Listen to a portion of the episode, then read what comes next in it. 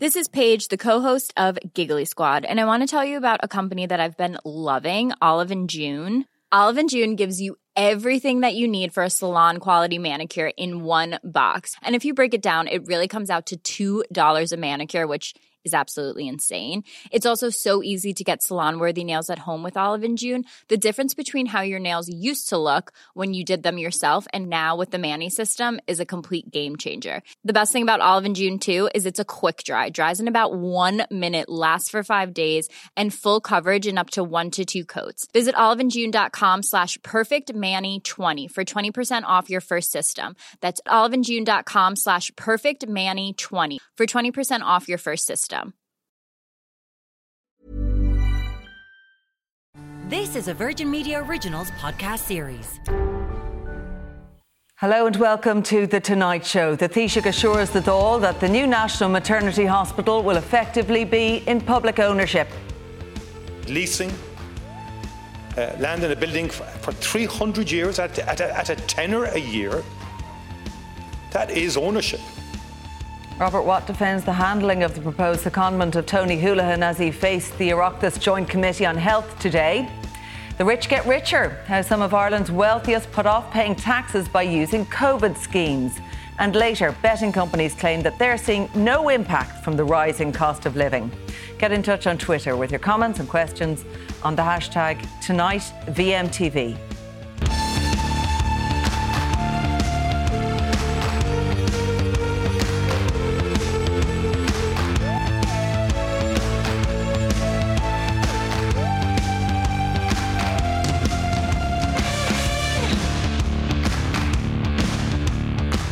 First tonight, the Dáil became heated today as the Taoiseach defended ownership proposals for the new maternity hospital on the St Vincent's Hospital campus in Dublin. This has to be done now, Taoiseach, before any contracts are signed. So will you work urgently to convince St Vincent's Health Group to gift that land to the state?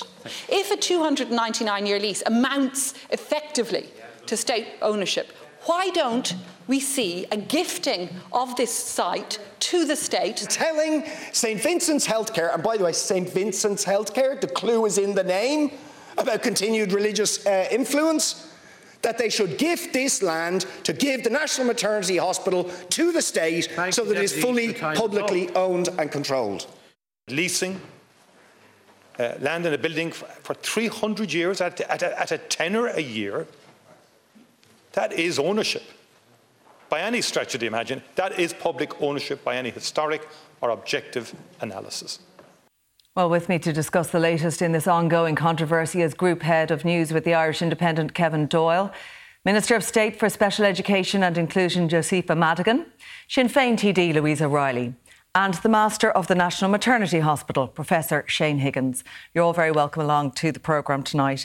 To come to you first, Kevin, this was brought before the Cabinet very quickly. There was pushback around it. And now the Taoiseach today in the Dáil defending the plans. How politically sensitive is this right now? Yeah, the Taoiseach again tonight telling a private Fianna Fáil party meeting that it's going to happen, or at least that it's decision time.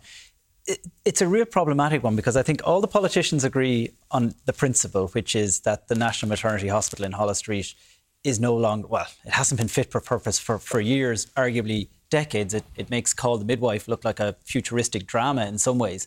And I say that as someone who's had recent reason to be there. But the problem here is that the doctors are differing, and it's really confusing, I think, for the people. And I don't think the politicians, with no offence to our colleagues here, are qualified to fully understand the legalities behind all of this. So on one hand, you have people who seem to believe that there are nuns going to appear out of the woodwork in this new building and tell doctors what they're doing.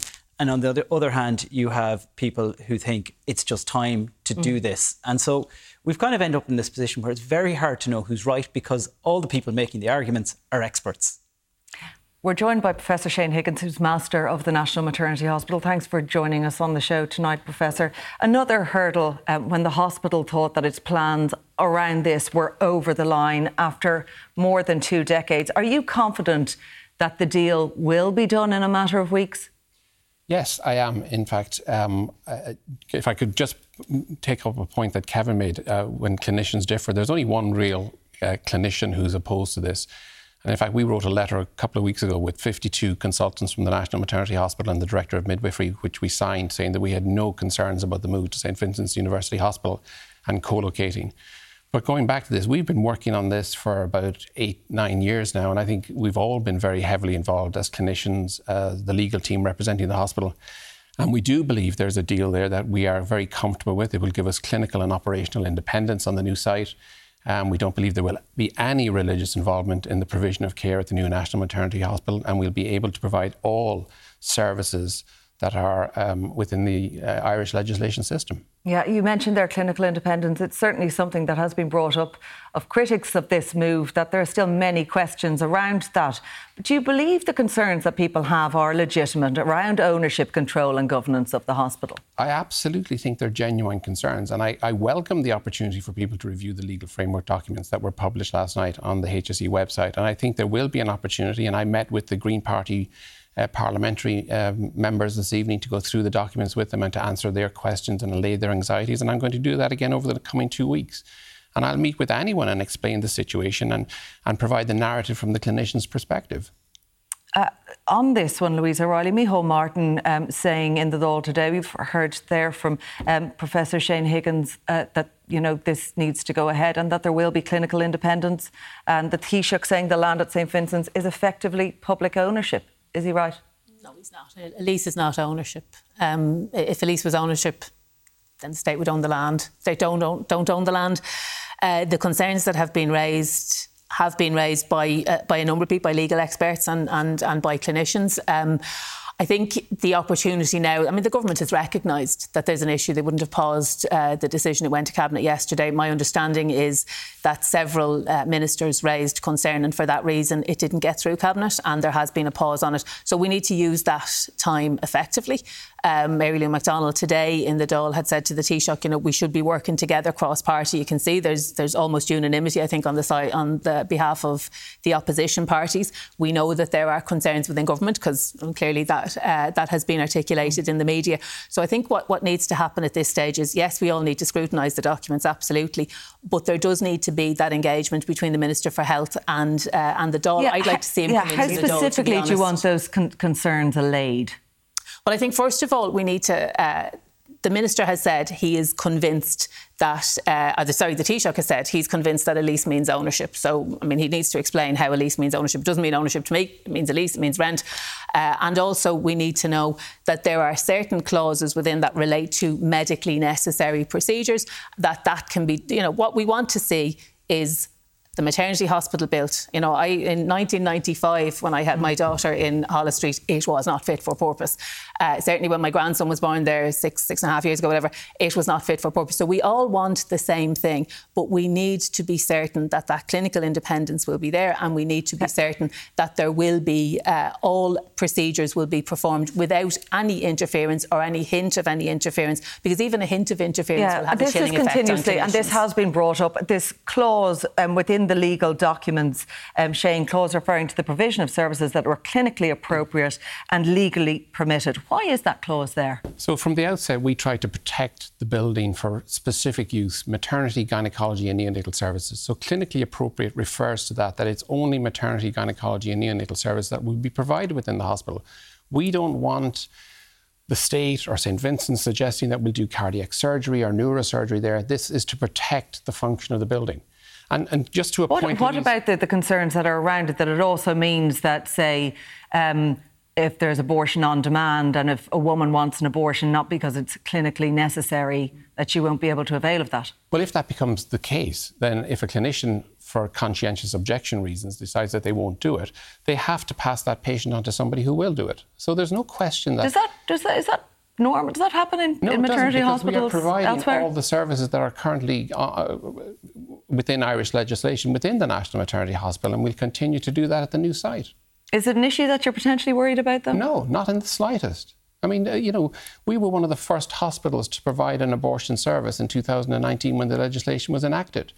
We continue to provide that service and all other services that have been called into question, like transgender surgery or sterilisation, artificial reproductive techniques, they're all provided at the National Maternity Hospital and will continue to be provided in the new hospital. Even though it's on the land with as we know, that is so contentious to people right now. But it's not. There's ample examples of leaseholds. The National Maternity is a leasehold. The new hospital at St Vincent's is a leasehold. The Mansion House is a leasehold. The Tallaght Hospital is a leasehold. You don't have to own the land. And St James's Hospital is leased as well. So have you any issues with it, Josepha Madigan? Because we know that there were ministers around the cabinet table that did express concern about the way in which the plans were brought to cabinet and maybe the communication around them and the lack of transparency. Yeah, I mean, I understand why some of the ministers vocalised their concerns at Cabinet, and I think it probably had to be paused because they would have been contacted by their own constituents who obviously clearly had concerns. But I think it's been really helpful to hear from Professor Shane Higgins this evening. I mean, there are so many clinicians and consultants with credibility, very strong credibility in this area that I would listen to. For example, Ron O'Mahony, Mary Higgins. These were people who were involved in Repeal the Eighth. They have said that they are satisfied. And also that the AG has given advice in relation to this from the legal framework as well. I think this is an opportunity where we have, we actually want to move ahead. But this is like the biggest investment in women's health. And we know that's continuously the line that this is badly needed, and we've highlighted how it is badly needed. But the big question is, and that's been the big question politically that was put out there today and has been for some time around this, why not buy the land, build a public hospital on public land and put the issue to bed? I suppose we've gone very far down this road, and just because you've gone down a wrong road is not a reason the road isn't perfect, but is it the wrong road, I suppose, is the question. Does it get to the destination, which is a new hospital? I know Mary Lou McDonald raised gifting today. That's not on the table. You can't actually go in and force the nuns to gift something, no more than I can take your iPad off you, Claire, if you don't want to give it to me. It's your iPad. So I think saying the Taoiseach has to do that is... I think that's been going on for years and it hasn't happened. So we should accept probably that's not going to happen. The compulsory purchase order side of things... It's an option, but the truth of it is, I'd be absolutely shocked if we gave, as the state gave, 50 or 60 million to the Sisters of Charity, we'd be sitting here tonight having a very similar but different debate about why did we give religious charity, after all their history, 50 or 60 million? How did we come up with that figure? Is this a scandal? And let's have the inquiry. You'd have to CPO the entire site and you wouldn't get the cooperation. Do you believe that's true? Do you believe that that's the discussion we'd be having if we handed over tens of millions of euro to the nuns? We can't know that. But I think the issue But would that be an issue? Is that a problem in itself, what was put to the Taoiseach today was that he would work with the members of the opposition. I don't think Mary Lou McDonald was the only person to say this. I think others had said it as well, that we would work cross-party to attempt to persuade the Sisters of Charity to gift that land. You know what the Taoiseach is saying. 82 cents per month. The Taoiseach is saying is that gift, really. Effectively. No, it's not. Well, no, it's not. And giving someone the right to rent something is not giving it to them, Minister, and you know that. Yeah. So I think the issue around the land and around... I mean, there's a very real reason why women in particular have concerns about religious involvement in our healthcare. But do you not listen to those medical experts on this? Some of them were involved. Let Louise finish her point. And then we'll come back to pregnancy. I listen to all sides. Mm. And my concern is that the independence will be guaranteed. What I cannot for the life of me understand is that the Sisters of Charity are prepared to enter into a 299-year lease, but they won't gift the land. Nobody has explained to me. Okay, can you explain it? I think the fact that the Minister of Health is going into the Oireachtas Committee, I think it's next week, he'll be able to answer questions. Yes. And do you know what? We may get some answers tonight. Shane, tell us why that is. I mean, it's a 299-year lease, €10... Okay, so the first thing is the nuns are gone. The nuns have divested their interest in St Vincent's Healthcare Group in the last couple of weeks. They have passed their share, their only share, to a charitable trust, a not-for-profit charitable trust. Is it Vatican approved? They had to get permission from the Vatican, but it is a secular charitable organisation. There is no religious involvement. You saw the letter from Jimmy Menton today in the Irish Times saying that there is no religious involvement in the St Vincent's campus, nor will there be any religious involvement. Why then is this golden chair there from the minister, should there be any issues? Like, what, there's all complexities to it that don't make sense to people. It is a very bespoke arrangement because you're bringing two voluntary hospitals onto the one site. And they have to work together on the campus. There's a campus-wide issue as well as the individual hospitals. We have a board of 9 people. St Vincent's, and there's another misconception that St Vincent's owned the new National Maternity Hospital or the DAC. They don't. They own 99 of the 100 shares. The minister owns the other share. He is there to protect the operational and clinical independence of the new National Maternity Hospital. All right. And just onto the subject of the site, why this site? Why is it so critically important that it must be here? So there's a report that goes back to the late 2000s, KPMG report on the co-location of the Dublin maternities, which said that all 3 Dublin maternities should relocate, co-locate with an adult acute hospital. But it could be Tallaght. Yeah, it was, but it was decided at the time, and it's been decided since, that St Vincent's is the best option. It's the closest one to us. It's right in the centre of our catchment area.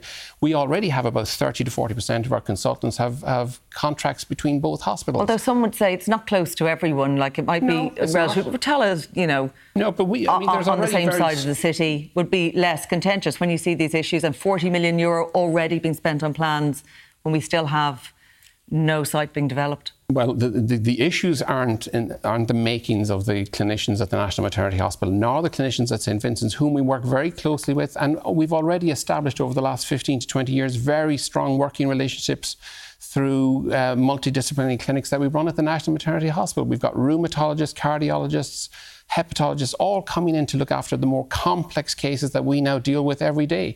And that's why we need this co-location. Yeah. Like 6 to 10 women are transferred every year to the ICU in Vincent's. So hundreds of women have to go over for inpatient and outpatient services. Like Dr. Ron O'Mahony talked about, do hospitals have to be under the same ownership for those transfers to occur? Well, it's a very complicated legal framework. It's been published. It's fully transparent. So everybody can read that. Right. And the Minister of Health will answer all of those questions. Okay, let's talk about that, because what's going to happen in the next 2 weeks? I mean, this is then going to go back before Cabinet. The hope from government certainly would be that it will just fly through and that will be it, Kevin. I don't think it'll fly through, but I do think we are reaching a point now where if Stephen Donnelly takes this 2 weeks to try and explain this, I'm not sure he's going to convince people like Louise or some of the other opposition parties that we saw speaking out in the Dáil today. But he'll do his 2 weeks. He'll put whatever information more published today, obviously. And then, to be honest, Claire, I think he either has to decide we're doing this or throw it all up in the air and go back to square one, because it has reached the point now that this has been talked about for so long that politically you can't just keep coming up with reasons to push the can down the road in this. It's now or never. And, Louise, this was first mooted 24 years ago, this idea of relocating the National Maternity Hospital. Sinn Féin has consistently said, we don't want this held up. So what would give it the green light now in the next couple of weeks? Well, we need a publicly owned, publicly funded hospital built on public land. And I think there are very real... And see, when I hear things like, oh, the Vatican weren't involved, oh, no, but they had to get permission. But hang on. That makes my... let me finish, because that makes my blood run cold. Yeah. And that gives me a concern, OK? So it is welcome that the government have recognised that there's an issue. That's the first thing, OK? So the intention was this to go through Cabinet. It clearly didn't get through Cabinet. So now there is going to be a period whereby there can be some interaction. I welcome the fact that the Minister is going to be at the Health Committee. That's a good place for that detailed engagement to take place. I think he should come into the Dáil and do questions and answers, as has been done previously, and I don't think that's off the agenda. And we have an opportunity then at this stage. But the way that this is structured, it is very convoluted, and the people remain to be convinced that there won't be some influence on behalf of the Catholic Church, and that causes not just me, but many other women. And I mean, the Minister will be aware of this. We have been in receipt of a massive amount of correspondence from our constituents. And Shane, on this, really, clearly really it's not just a political matter. I'm sure it has been said outside of political spheres that women up and down the country, parents, families, whatever, would have concerns that this €1 billion is being spent on this hospital, that it is publicly owned, publicly funded and on public land, that would be important for people, given the history in this country. The National Maternity is a voluntary hospital. It wants to remain a voluntary hospital. co-located at St Vincent's. That's what we're planning, that's what's been proposed, that's what we want, that's what as clinicians we feel will allow us to provide the best care for our patients. There is no religious involvement. It's a secular charity. There's no public juridic body that would be appointed by the Vatican. The St Vincent's have come out and said that. So there is no religious involvement in this. It is a secular charity, not for profit, and that's who we're aligning ourselves with. So you just briefly on this, just so you would say the idea around public ownership, all of these things are irrelevant as far as you're concerned. If anyone has a problem with the way we run the maternity service at the National Maternity Hospital, say so, because that's exactly what we plan on doing. We're going to move that and relocate it. We're going to have exactly the same operational and independence that we have now. Claire, can I just say, I think that clinical, financial, operational and budgetary independence is absolutely crucial. But, you know, I think I do understand why the women of Ireland, and not just women, men, are concerned about this because of the way women have been treated in Ireland, in this country. But I don't think that this is it, that there's a conspiracy here at all. I think that, you know, it is genuine. I think all fears will be allayed over the next number of weeks. All right, well, we will see what comes of that and what questions are answered on it. In other news tonight, the Secretary-General of the Department of Health has defended his handling of Dr Tony Holohan's proposed move to a new position at Trinity College. Robert Watt was accused of breathtaking arrogance during an appearance before the Oireachtas Health Committee. Earlier, Dr Holohan had outlined his decision not to go ahead with that Trinity role. When I saw the way that the concerns, if you like, that were being expressed in public were going, I thought it was important that I made an early decision, which I did, that I would not proceed with the role. Committing funding without any ministerial approval, the very fact that you don't get that smacks of arrogance, that has to be said, and it is simply not good enough. There was no expenditure of public money, there was no sanction of public money. It was a letter of intent consistent with government policy which had been set out very clearly. Could you be persuaded to think again? Well, nobody thus far has sought to persuade me. So, I mean, that's a hypothetical situation, if I say to you with respect. OK, but it's not a no. No, it wasn't a no. OK, well, there are quite testy exchanges there before the Oireachtas Committee. Kevin, on this, you know, Robert Watt saying he regrets that this proposal is not going ahead. Does government regret that? Well, I think everybody regrets what has happened here. What I suppose what's more interesting is more that Robert Watt kind of seems to be saying he regrets that it didn't go ahead, not how it was handled and the reasons for it not going ahead. And the reasons for it not going ahead were that it did appear to be cloak and dagger and there was promises of money. And while, yes, ultimately it may have been signed off at some stage, it all just seemed to happen very badly. And I think we've kind of reached a point in this country where people just won't put up with that anymore. That sort of thing went on and has gone on for decades, and people now like to see things done properly, and this wasn't. And party colleague David Cullinan accusing Robert Watt of breathtaking arrogance in this one. €2 million of taxpayers' money signed off on, essentially. €20 million. 20 million. 22 million a year around, for 10 around years. Signed off without ministerial approval because... Well, hey, he felt empowered to do it. The minister was left out of the loop. The minister was actually left to do media without full possession of the facts when the Secretary-General had full possession of the facts. But the idea that a civil servant, albeit one of the highest paid civil servants in the state, although we don't know how long for, we don't know how long for, because he hasn't actually said when he ceased to waive his massive pay increase. But the idea that he would think it's OK to enter into an arrangement to issue a letter of intent, as he calls it himself, which would result in the spending of €20 million in public money and do it without recourse to the minister is very worrying. Of course it is. I think Maura Quinn's report will be helpful when it comes out in relation to this. OK. All right. That's all we have time for on that topic. My thanks to Professor Shane Higgins. The rest of our panel will be staying with us after the break. The EU's plans to ban Russian oil by the end of this year.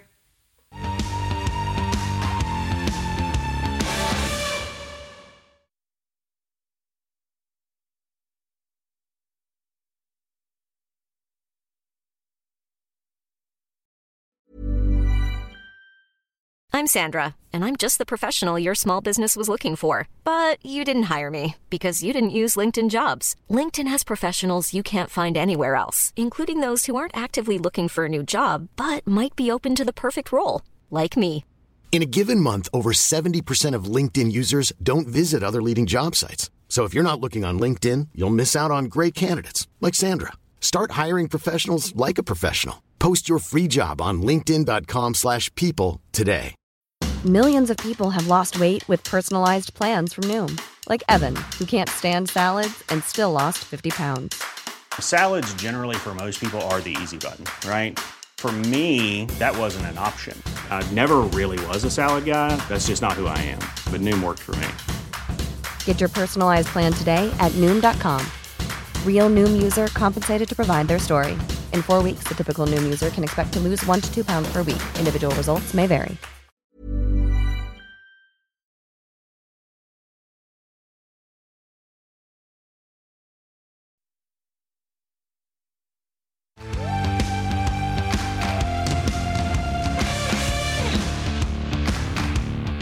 Welcome back. Russia is facing its toughest round of sanctions yet as the EU proposes a gradual ban on Russian oil. Well, a little earlier, I spoke to journalist for Politico Europe, Suzanne Lynch, for the very latest on the escalating economic war between Russia and the West.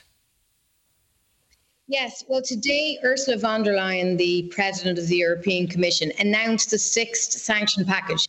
So we've had 5 different packages of sanctions from the EU towards Russia, and they really have been the most kind of serious, dramatic sanctions we've seen ever by the EU towards any country. But getting over the line, the last 6th package of sanctions has proved difficult. This morning, she was in Strasbourg. She announced a new package of sanctions. This included various measures, including hitting further individuals, taking off more Russian banks from the SWIFT international payment system, but most importantly, it included a ban on Russian oil. Now, there were limitations to this, so she was proposing a 6-month time frame for phasing out Russian oil, and then using at the end of the year as a new timetable to phase out refined oil. However, Claire, this evening in Brussels, it's still not a done deal. We're seeing a lot of countries raising objections. Von der Leyen presented this Commission proposal, and then this afternoon in Brussels, the ambassadors of all 27 EU member states, including Ireland, met to discuss this. And really, they didn't reach agreement. You had some countries, particularly Hungary and Slovakia, saying that they were very dependent on oil, that they needed a few more moves by the Commission to make this proposal feasible. So it's still not a done deal, and we expect these negotiations to continue for the next few days. There's more difficulty when it comes to any sort of embargo on gas. Tell us why that is. Yes, that's very true. I mean, we're talking about oil, and that's difficult to get agreement on. But when you come to gas, it's even more serious. And that's mainly because Europe is so dependent on Russian gas. So around 41% of all gas imports come from Russia in the EU. And within that, then you've got certain countries who are more dependent than others. So countries like Germany, countries like Italy are extremely dependent on gas. So they are resisting that move. They're saying they're not ready to turn off those taps, that they don't have alternative sources at this point. They, of course, are looking at alternative sources. We had the Italian Prime Minister, Mario Draghi, for example, a few weeks ago in North Africa, looking at trying to access new energy sources for Europe. But the sense is that they're not at that point yet. For the next few months, for the next year or so, they won't be able to wean themselves off Russian gas so far. So that's why they've already banned Russian coal, and now they're looking at oil. We know that Ireland as a member state is in favour of oil and gas bans coming from Russia. But what impact could all of this have here? Yeah, I mean, look, it depends on, I mean, we've 27 countries in the EU. Each country has very different energy markets, energy supplies, energy sources. So Ireland is one of the countries who would be least affected, really, by a full ban on Russian gas or oil. But obviously what it would be affected by would be the price rises that we're already seeing, and that we would expect will get much more acute when we have this oil ban that now looks imminent, but also if they were to hit Russian gas as well. I mean, one of the issues the EU is looking at is trying to integrate more of the EU energy market so countries can kind of share gas resources, maybe build more interconnectors and more inter-border gas lines, those kind of things. But they are very much for the long term. At the moment, each country has its own situation, its own particular energy sources and energy systems. And that's one of the problems now as the EU tries to take a common position towards Russia, it's actually quite fractured and quite different depending on whereabouts in the EU you live. And thanks to Suzanne for that update from Brussels. Kevin Doyle, Josepha Madigan and Louise O'Reilly are still here with me in studio. And Kevin, sanctions, no doubt about it, will put further pressure on the market. We've got a cost of living crisis here.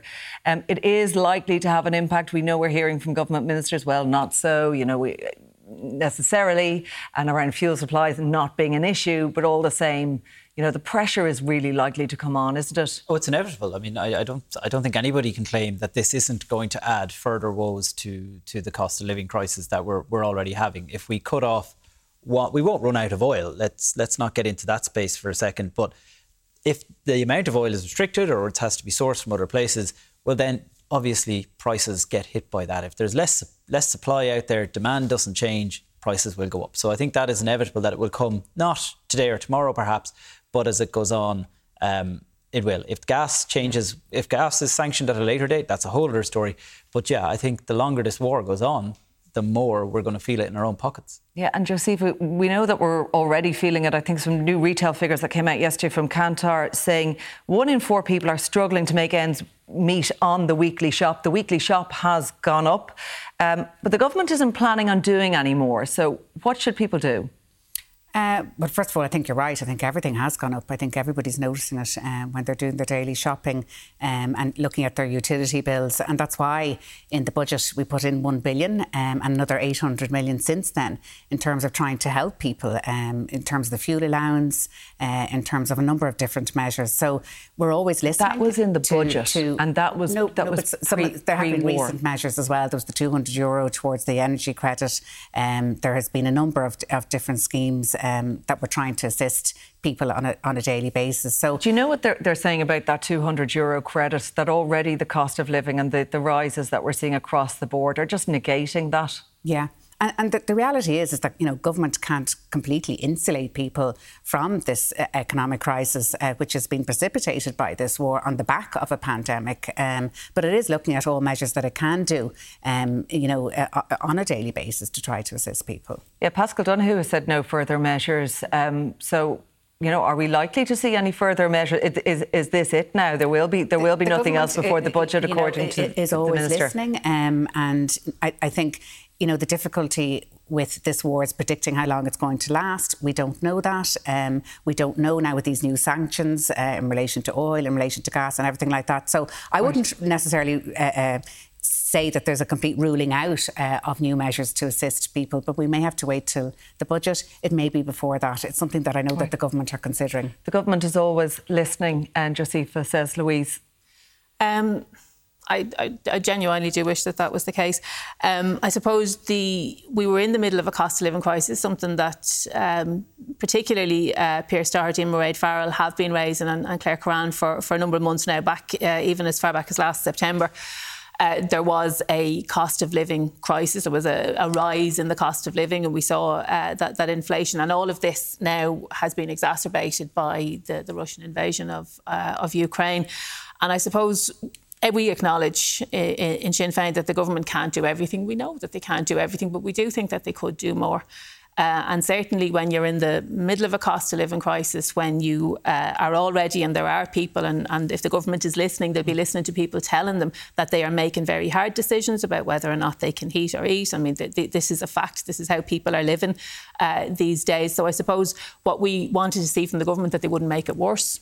Which they did. They put an additional carbon tax on top of heating for people already. So if you heat your home with oil, that's doubled in the... So if I could just finish without interruption, please. But, you know, if you heat your home with oil, that has doubled already. So, you know, people are already making really difficult decisions about having to turn their heating off. And that is deeply concerning. So if the government is listening, that's what they're hearing. Are you listening in Northern Ireland, Louise, you know, to the cost of living crisis? Because I'm not sure that you are. Which is why we want the executive back really quickly. Between Northern Ireland and here. Really, really quickly. One rule for the Republic and one rule for Northern Ireland. €1 billion. £1 billion, my apologies. So if you're listening to what's happening in the North, Minister, and I've been up there canvassing a good bit now in the last while, definitely people are feeling the pinch, but they want the executive back, and I hope you back Michelle O'Neill in her call to get the executive back. I just want to bring in another story. You're only giving 95 sterling. I just want to bring up another story that would certainly stick in the craw of people who are really feeling the pinch right now. That was a story in the front of your paper today, Kevin. The rich get richer, according to a report out, and people availing of COVID schemes, some of the ultra-rich in this country, to avoid paying tax. Yeah, and I mean, they will ultimately have to pay it, but they effectively got an interest-free loan. And how it worked was, in the raft of things that were brought in, like the PUP and the employment subsidy scheme, there was also this scheme that allowed debt warehousing. And basically, that meant that people who had lost a significant 20-25% of their income there was down, that they could basically put off paying their taxes. But perhaps what wasn't perceived is that in revenue, they have this section that deals with the super rich, people who earn more than 20 million a year. And quite a few of them seem to have availed of this tax scheme. So you have people earning millions who decided to effectively take an interest-free loan from the state, from the taxpayer, and push their tax bills down the road.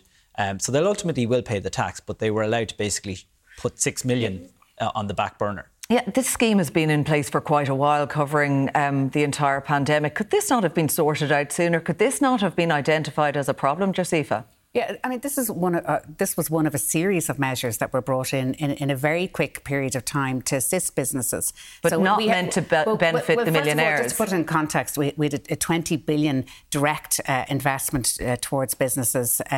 We had at the PUP, which is 5.4 billion. We had the CRIS scheme, which benefited 25,500 people. And this particular scheme that you're talking about benefited 94,000 people at a cost of 2.9 billion. Only 0.2% of that was for the rich, if you want to call it. The majority were under 3 million. But there still was a percentage of that that was acquired, but this story shows, by those who are the richest, among the richest people in this country.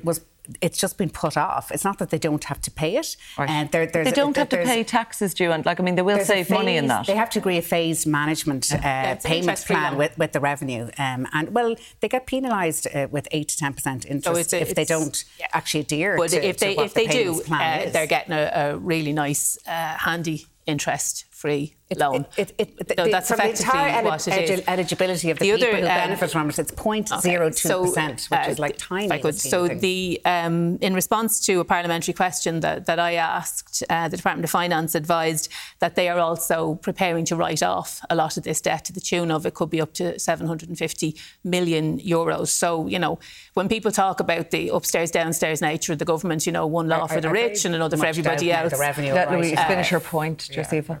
Well, I'll show you the PQ, Minister.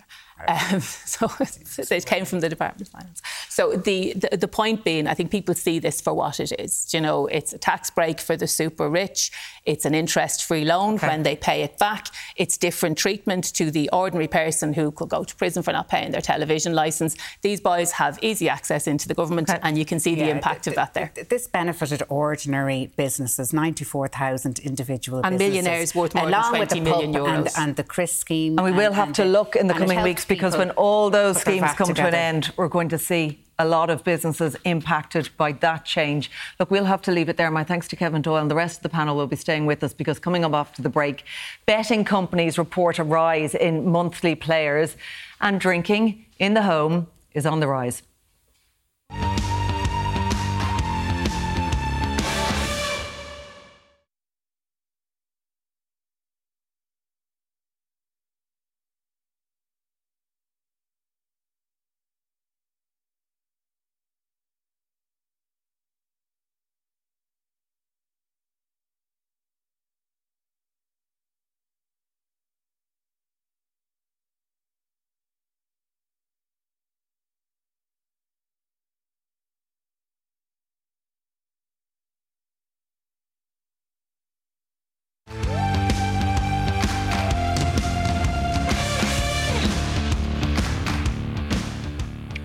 Welcome back. Today, Paddy Power, Betfair and FanDuel owner Flutter Entertainment have reported that the cost of living crisis in its Ireland and UK market is not putting customers off gambling. The frequency and amount of money people are betting remains consistent with 2019 levels, and the average number of those partaking in gambling is continuing to rise by 15% year on year. Minister of State Josepha Madigan and Sinn Féin's Louise O'Reilly are still with us, and I'd also like to welcome psychotherapist and columnist with the Irish Examiner, Richard Hogan. Richard, this goes to show, I imagine, that addiction does not wane despite circumstances of anyone. Absolutely. Some industries are impervious to the slings and arrows of economy. And obviously gambling is one of those because it impacts parts of the brain of reward. So when we go gambling, it releases chemicals like dopamine, serotonin, endorphins, which act as neurotransmitters, which tell us, wow, that was great. So that's going to be... That's not going to rely on external factors. So that's why we see during any sort of, shift in economy, people gamble. And we have to be careful, Claire, because there's little things called loot boxes. I don't know if you're aware about them, but they're inherent in games. So kids playing Fortnite, there's these little boxes jumping around inside the game. And they introduced, the research is really robust in this, they introduced kids to gambling very early. So these are little pop-ups? Little boxes that you can pay to get like weapons or skins.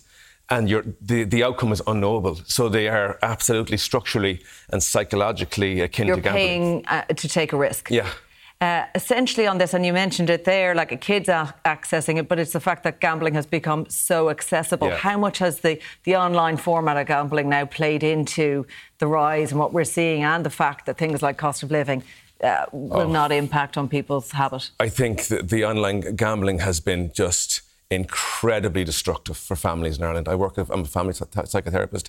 I have a clinic, and we see it every day, the impact that online gambling is having. Because, say, retail gambling, you go into the shop and you have to follow the hours of opening hours. Online gambling, problematic gambling. If you're a problematic gambler, you can gamble 4 o'clock in the morning, 5 o'clock in the morning. There's no limit to what you can spend there. It's incredible that we haven't got regulation there to monitor this stuff. Yeah, let's talk about regulation in this area. Louise O'Reilly, it's something that you feel very strongly about.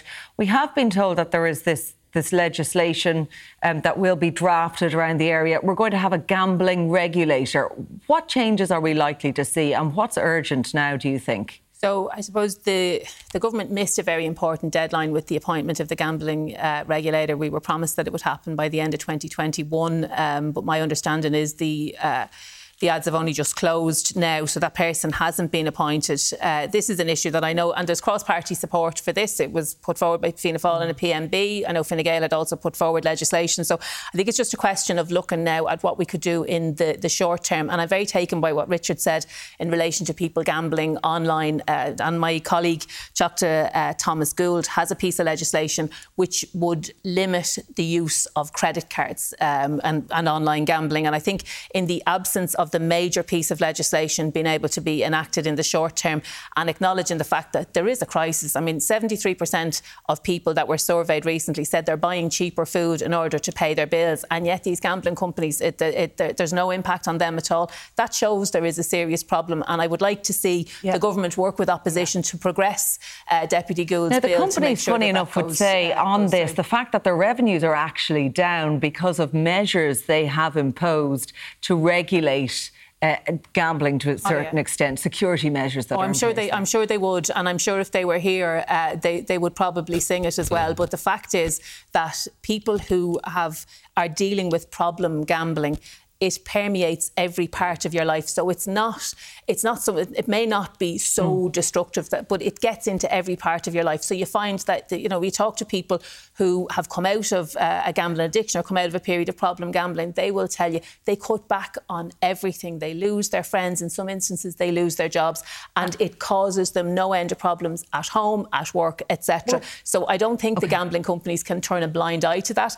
I think what we need, though, is, we all know where self-regulation regulation gets us right. So there needs to be teeth. Yeah, and on this one, Josepha, people would say we are very behind other countries when it comes to a gambling regulator. We don't really have those positions in place. Essentially, it's left up to services like Richard to deal with the fallout from gambling addiction. There is a bill actually that's going through the Oireachtas Justice Committee at the moment. It's under pre-legislative scrutiny, and there will be a gambling regulatory authority of Ireland, which will be set up through this bill. But something like 10,000 people gamble a minute. There's about 29,000 people apparently addicted to gambling. I know David Stanton back in 2018 did a lot of work around this, this particular area, particularly around lotteries as well. So it's taking a while though for all of this to come through. We're not likely to see this regulated, I don't think, until next year, 2023, despite this all being announced or put before Cabinet last year. 500,000 has been put aside from the budget in terms of appointing a CEO as the regulator of this industry. But I mean, it's keeping up with technology as well, like apps and websites and devices. And my two sons played Fortnite, so I know it's that endorphin hit that they get. But I do think it's particularly urgent on the back of the pandemic. But it is being done. I just want to talk about drinking statistics that were released as well this week from Drink Aware. An increase in drinking at home. Now, this was a pandemic trend that we saw, really come into focus, I suppose, in 2020. But it's showing now that it's a trend that is continuing, despite people being free to go out, to go to the pubs again, to socialise more. They're still drinking a lot at home. Yeah, I think, well, first of all, I think we saw in lockdown one, a massive rise in, off-licence usage. And lockdown 2 and 3, I think it all normalised again. But I think the cost of living, Claire. I think going to a pub... I think buying I think all of that stuff is just so. I think the cost of living has risen so much that people are taking the cheaper option. And I think what's the issue with drinking at home? From your perspective and families, you're seeing an addiction issue that you're dealing with. Well, domestic abuse would be something that you'd see. Generally, if somebody was out and drinking in the pub, they're not going to be at home with the kids, and they're not going to be at home. And so if they're drunk and there's domestic violence there, there's a huge problem there, and those things go together. Terribly, unfortunately, for families, and we would see that a lot. That the more you drink at home, the more potential there is for a spillover of violence and domestic abuse.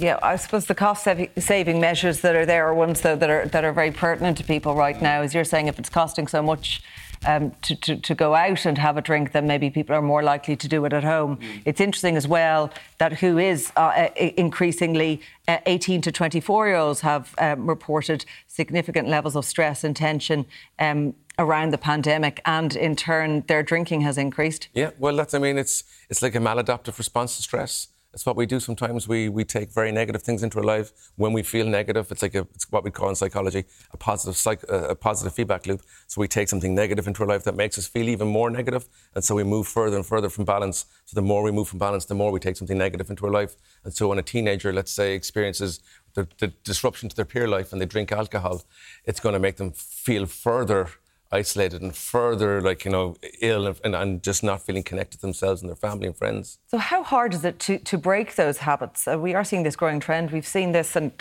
you'll hear it from government about the need to change a culture around all this. I think absolutely. Because this is a story we repeately come to. Absolutely. As a father of 3 daughters, and just as a human being living on this planet and being in Ireland, the advertising of alcohol has to stop. It absolutely has to stop. I actually interviewed Micheál Martin 2 years ago about this, and we talked about the new legislation that was coming in, and that was great that they separated. And what did he say? Oh, that he agreed that this is absolutely something that we have to look at, and the separation. Would you be in favour of that, Joseph? One thing I've always had a particular issue with is advertising attached to sport. I don't think they're symbiotic, and they shouldn't be, and they should be separated. But drinking is very much in the Irish DNA. It's something that people do, but it has been particularly difficult, I think, during the pandemic. And when we look back to the recession, domestic violence and addiction were very, very. And briefly, connected. Louise, do you think more needs to be done, or this is a story that we're just going to? More needs to be done. The public health alcohol bill, the implementation of it was actually paused because of COVID. The sections on advertising and labelling haven't been implemented. They're extremely important. They need to be actioned quickly. That is it from us. My thanks to all our guests who joined me on the show tonight. Our programme is available as a podcast on all major platforms. Our next news is on Ireland AM tomorrow morning. From all the team here, good night. Take care.